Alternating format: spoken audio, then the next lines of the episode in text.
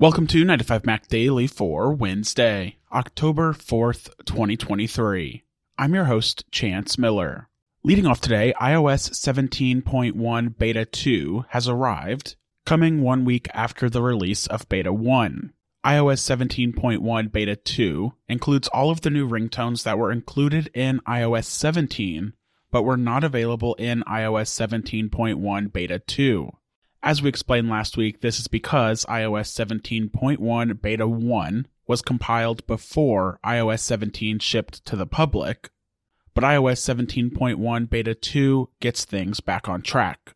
The update does also, however, add the ability to set custom tones, unlike what's included in iOS 17.0. Apple has also added several new options in the Settings app for Standby, under the new display option in the standby menu, there are new settings for turning the display off automatically after 20 seconds or never. Previously, Apple did not offer this layer of granular control over standby, and the new never option means that you can now ensure your standby widgets are always visible. One thing to point out, however, is that these options are only available on iPhones with always on displays, so that includes the iPhone 14 Pro and iPhone 15 Pro.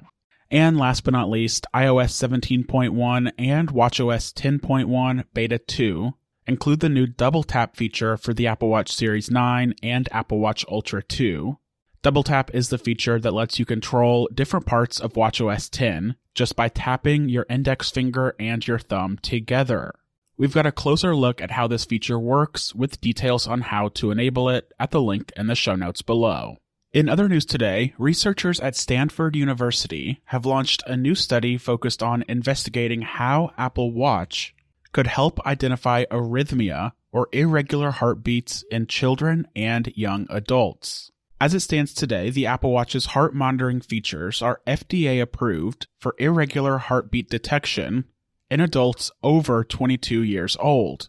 Stanford's new, quote, leveraging wearable technologies for arrhythmia detection in children study wants to find out how accurate the feature is for children and compare how it performs to short term clinical monitoring. Stanford researchers have outlined two primary objectives the first of which is to determine the accuracy of Apple Watch ECG tracings for heart rates in children, and to determine if extended monitoring with the Apple Watch can identify arrhythmia events that were not detected by short term clinical monitoring.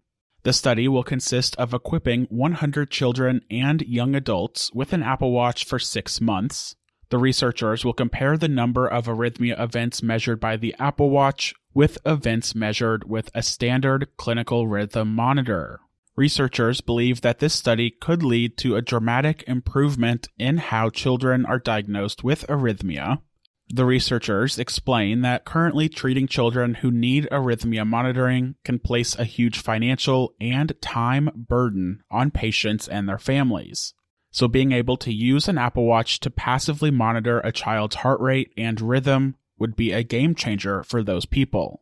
Stanford has been a leader in Apple Watch studies since the device's introduction. Most notably, the university teamed up with Apple for the Apple Heart Study, which consisted of over 400,000 participants, all of whom wore an Apple Watch for eight months. This new study focused on arrhythmia in children and young adults will get started in November and run into next year. Rounding out today, if you've been holding out for a deal on a refurbished second generation HomePod, today is your lucky day.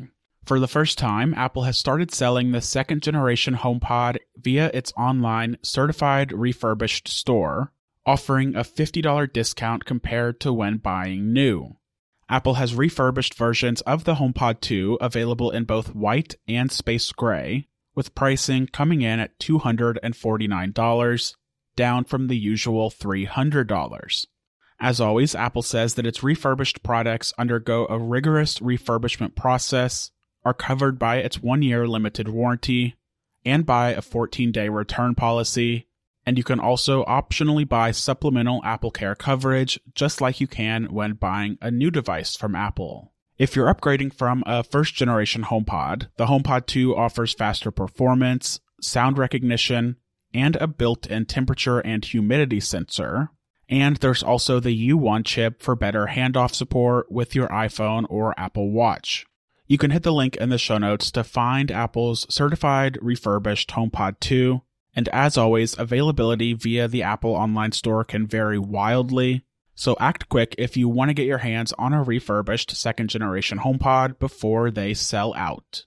That wraps up another episode of 9 to 5 Mac Daily. As always, you can find all of the latest Apple news on 9to5mac.com. Follow along with me on Twitter, Mastodon, or Threads at Chance H. Miller. And we'll be back tomorrow for a new episode of 9 to 5 Mac Daily.